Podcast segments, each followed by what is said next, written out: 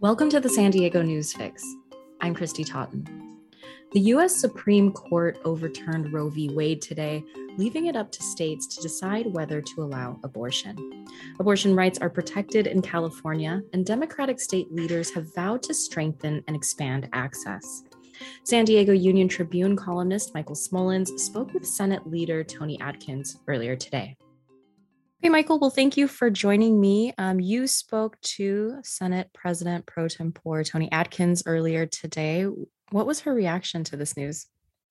Well, she was angry.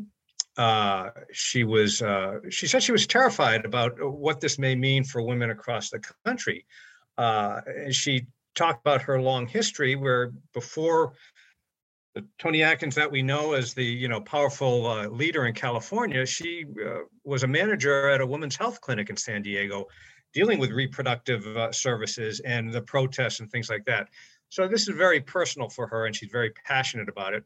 And then she went on to talk about the legislative efforts they're trying to strengthen California's uh, protections for abortion rights. California, among the states, has already some of the strongest protections, but they feel they need more. Yeah, she said, you know, she's committed to protecting abortion rights. She co authored a state constitutional amendment. What's in it? Well, it's very short. Constitutional amendments don't get into the weeds, but basically, it enshrines in the Constitution, uh, you know, the clear right to, uh, you know, have an abortion and to have access to contraceptives, which is an important thing because there's some language in one of the uh, majority opinions um, uh, at the Supreme Court that they might revisit the law on contraceptives, even not just abortion.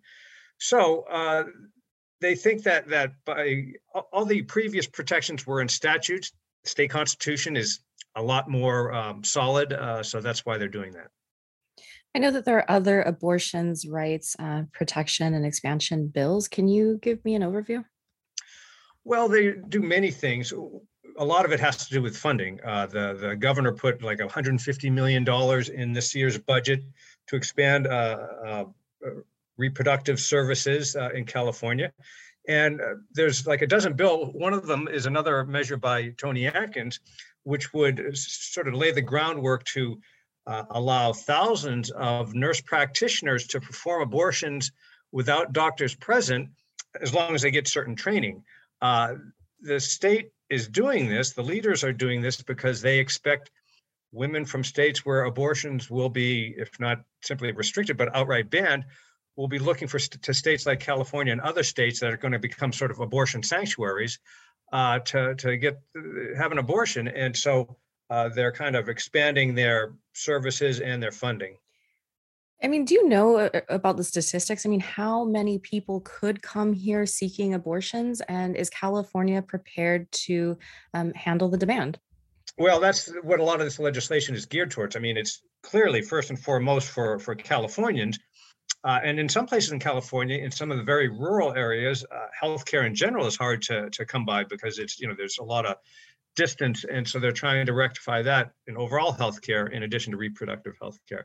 I don't know that there's any statistics. Somebody has probably done a breakdown, but I think that they're going to have to see.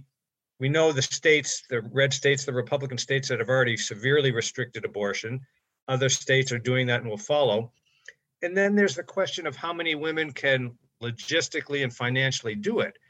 In addition to that, uh, beyond the state laws that are pending and have already been put in place, there are groups that are, you know, trying to reach out to make sure women will have the resources to come here you know paying for plane tickets and, and lodging while they they have uh, you know get this service or abortions or, or whatever they come here for. And some women are opening up or not just women some people are opening up their homes uh, to to these uh, people coming from other states. And where do these bills and constitutional amendments stand? I mean do you think it's a sure thing that they will pass? It's tough to say. There's like a, it's a dozen or 13 um, uh, and uh, I don't know that all of them will pass. The, the constitutional amendment, which is co-authored by um, uh, Senator Atkins, that's the real marquee measure. That is definitely going to pass. It, it, it takes a two-thirds majority uh, to get out of the Senate, and it did that on, on Monday.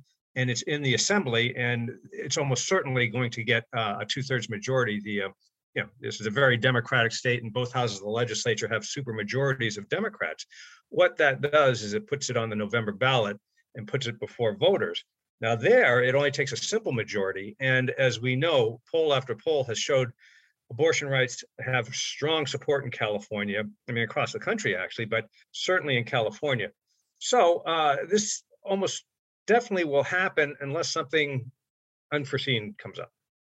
You mentioned Toni Atkins' history um, working in women's health clinics. In your in your story, you know, you mentioned some some stories of hers, some anecdotal stories of hers of working in those clinics. I mean, what what did she say about that time in her life? Well, she said that she's, you know, how I kind of got onto this was in an earlier statement. She talked about how she's seen, you know, how this affects real people, real women, real families, and then uh, you know we know a lot about toni's background uh, but i wasn't as familiar with her work in health clinics so she did have firsthand experience. Uh, and it was kind of interesting dichotomy on the two examples she gave one was in meeting the parents of this teenager in indiana who died after an illegal abortion. This is a long time ago and it's actually got some notoriety around the country but the 17 year old girl uh, was pregnant Indiana had very restrictive abortion laws, parental consent abortion laws, and she didn't want to go to her parents. Uh, there was a judicial bypass, but it was well known that judge just basically ruled against allowing it without parental consent. And so she went and got an illegal uh, procedure on her own and apparently um, got an infection and died. That turned her parents, who, according to the senator, were staunch Republicans, uh, but into actually, you know, abortion rights activists and how Toni had met them is that they were traveling the country and came out to San Diego. The other story, which was, I don't want to say, well, more interesting in a way, a Navy woman came to the clinic thinking she needed an abortion because she had a sexually she had contracted a sexually transmitted disease and was under the impression that that could pass it on she could pass that on to the child and she just didn't want to do that well the senator who wasn't a senator at the time and the doctor that was going to perform the abortion counseled this woman and told her she was misinformed and that with the right treatment and medication, uh, things could be fine. And so it turned out the woman ended up having the baby and was really glad that she did. One of the points the senator was making with this story was that she's tired of some people thinking that these clinics push abortions on people. She said that's just not what they do.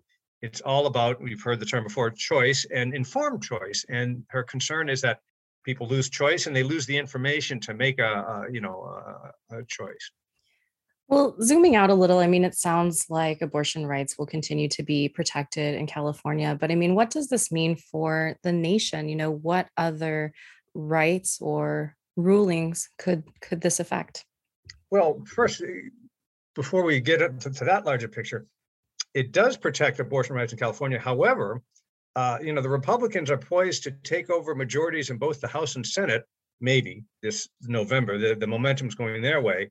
Um, and if they do, uh, some Republican members have said that they would push a nationwide ban, and that may supersede California's protections.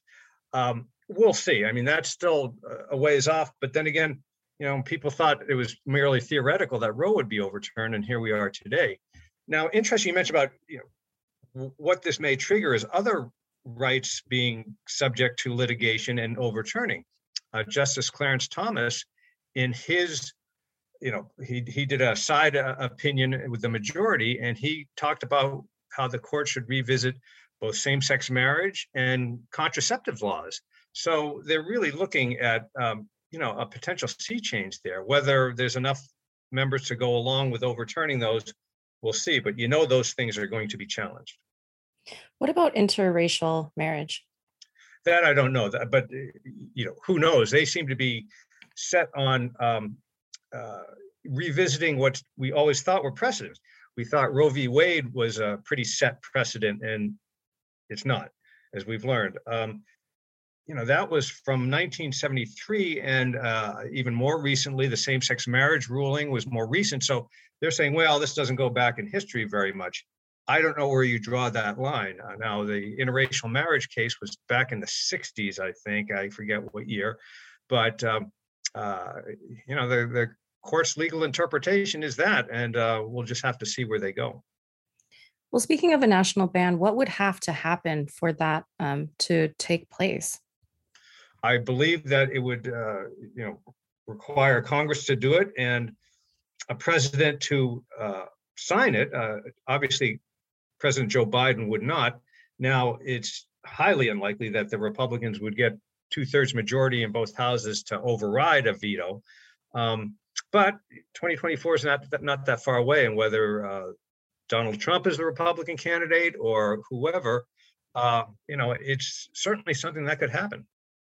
Michael, anything else you'd like to add? No, it just seems like things are changing so fast, Christy, and it's a little head spinning. What was interesting about today is that we knew this was coming, but as we've seen before, you know, it's one thing to know something's coming, but when it happens, it really um, it, it really strikes you. And um, you know, we're getting back to the senator uh, who's a seasoned politician, has her, her tough side, but is a, actually a very nice person. But at times she held a, a briefing beyond my interview, one-on-one interview with her, and her voice cracked a couple times. I mean, this is a pretty emotional thing, especially somebody like her who's been involved in this issue in a very personal way, helping women for years. Michael, thanks so much for this briefing. Thanks for having me on, Chrissy.